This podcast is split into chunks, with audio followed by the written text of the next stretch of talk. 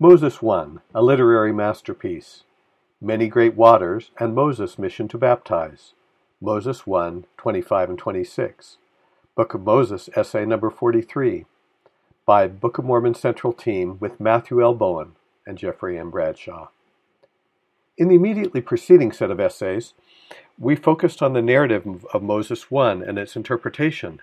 However, beginning with this essay, we will turn our attention to some of the beautiful and meaningful ritual allusions and literary details of the chapter.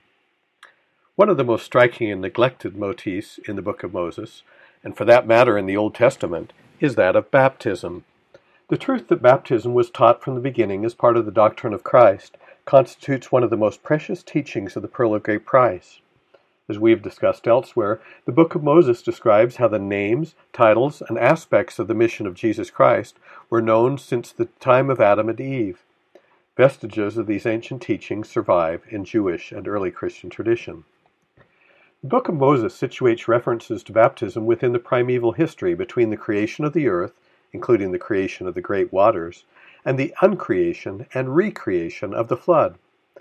Heading up the descriptions of the events of creation and the retrospective references to baptism is the heavenly ascent of Moses.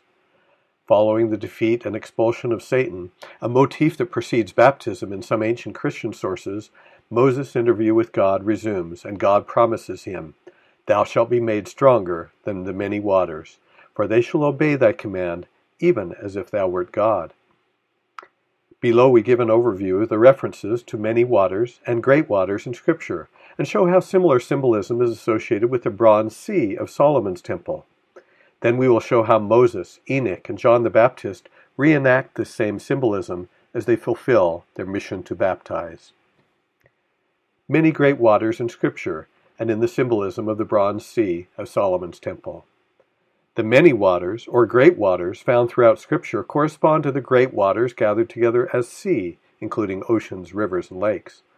In fact, the Moses account of creation describes them as such. Quote, and I, the God, and I, God, made the firmament and divided the waters, yea, the great waters under the firmament, from the waters which were above the firmament.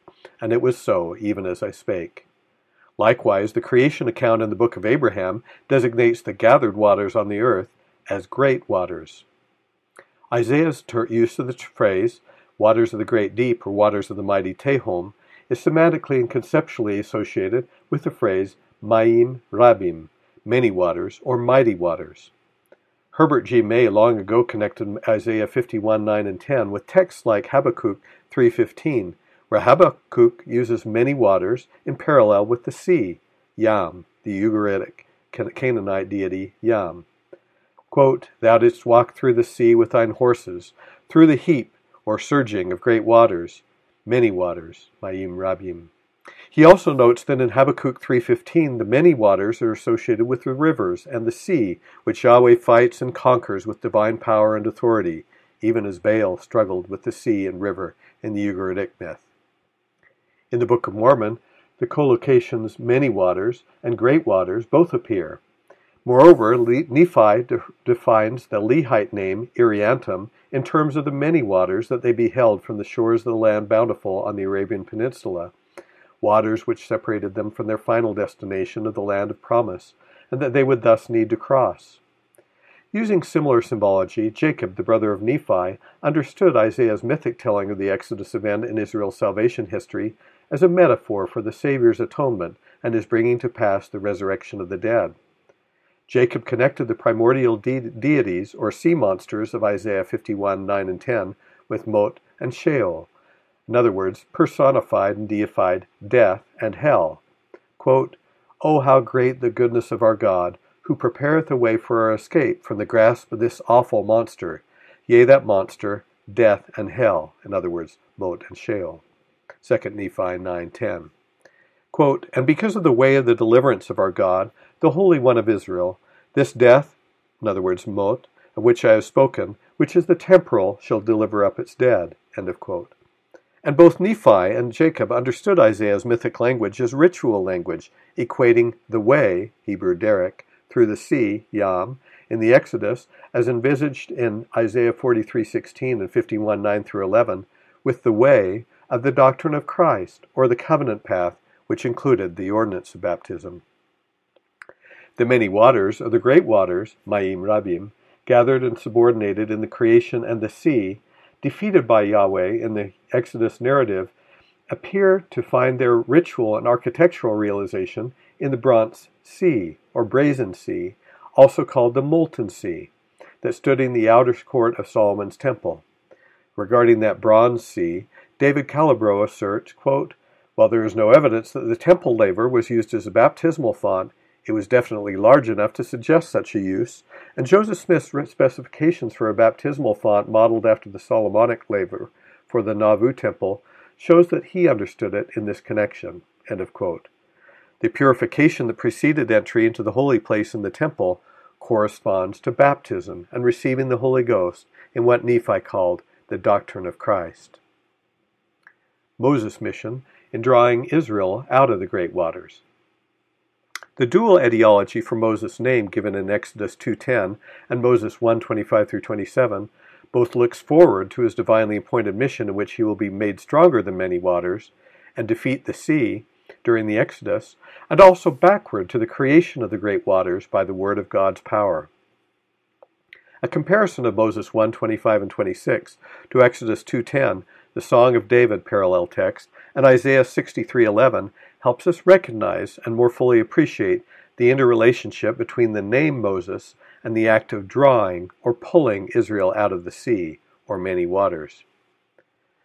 Exodus 2:10 And the child grew, and she brought him unto Pharaoh's daughter, and he became her son.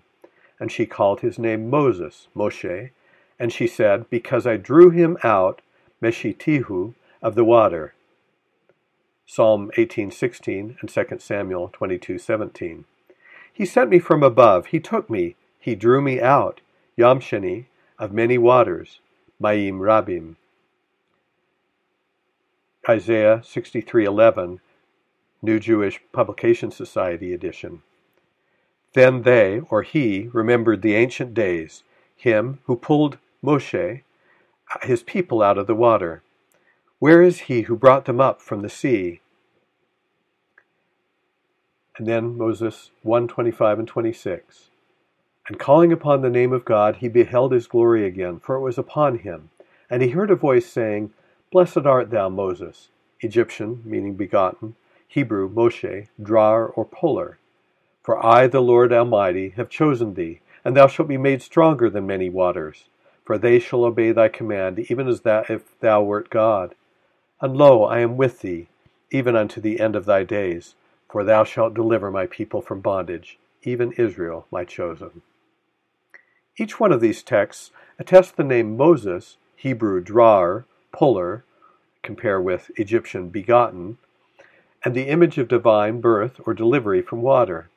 The phrase many waters in the Song of David in Moses 125 constitutes an important lexical link between these two texts.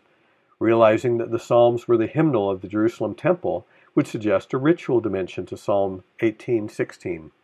He sent from above, he took me, he drew me out of the many waters, and the similarly worded Psalm 144:7. Send thine hand from above, rid me and deliver me out of the great waters. The image of the divine hand from above may in addition suggest a symbolic or ritual gesture. Significantly, the term Mayim Rabim could also be translated as mighty waters. Thus, one way of reading the Lord's promise to Moses' calling to deliver Israel is that he would be made mightier than mighty waters through his priesthood. Indeed, it is Moses' power in the priesthood that allows him to overcome the waters, as described by Hugh Nibley. Quote, this is the De Profundis, that is, the 130th Psalm. Out of the depths I have cried unto thee, O Lord. With similarity to the Egyptian myth of Osiris, the quote, final test is the baptism, Moses is delivered from the waters and comes out. End of quote from Nibley. In the typology of such tests, the righteous are raised in glory, while the wicked drown and perish. Quote, Thou didst blow with thy wind, and the sea covered them, and they sank as lead in the mighty waters. Moses experience, some, experiences something similar to the Jonah the prophet, who, when swallowed by the fish, quote, for three days and nights, and in the midst of the seas, Yamim, or Yam, the, and the floods, compassed him about, he cried out of the belly of hell. Assaulted by Satan's rage, quote, Moses began to fear, and as he began to fear, he saw the bitterness of hell. Nevertheless, calling upon God, he received strength. Just as the Lord answered Jonah's prayer and brought his life up from corruption, Moses defeats Satan through the Lord's strength, strength which the Lord subsequently promises would reside in Moses himself. Quote, Thou shalt be made stronger than many waters, for they shall obey thy command, as if thou wert God. Because there were many waters there. The foregoing provides the necessary backdrop for understanding the symbolism of the place where John the Baptist encountered his disciples. Quote, and John was also baptizing in the Aenon, near Salim, because there was much water. And they came and were baptized. This statement, like so many words and images in the Gospel of John, constitutes a double entendre. To be sure, John baptized in Aenon, or Enaim, double spring, because water was abundant there, meaning that there was water sufficient to completely immerse an individual. However, it appears that John also wished to draw a connection between the waters of baptism and the many waters in the extant scriptural tradition, and to draw upon the Old Testament symbolism and typology of that image. If the collocation, many waters, seems too dramatic as a description for the springs in Aenon, which are near the Jordan River where Jesus was baptized, though the river itself remains unmentioned in John 3, Perhaps this should be taken as further evidence that John is using this description to evoke the many waters, great waters passages from throughout the Psalms. Jesus' baptism was much more than a ritual ablution. He was baptized in the river Jordan because baptism requires many waters that are overcome or defeated by divine power, priesthood power, as an essential aspect of the typology and symbolism.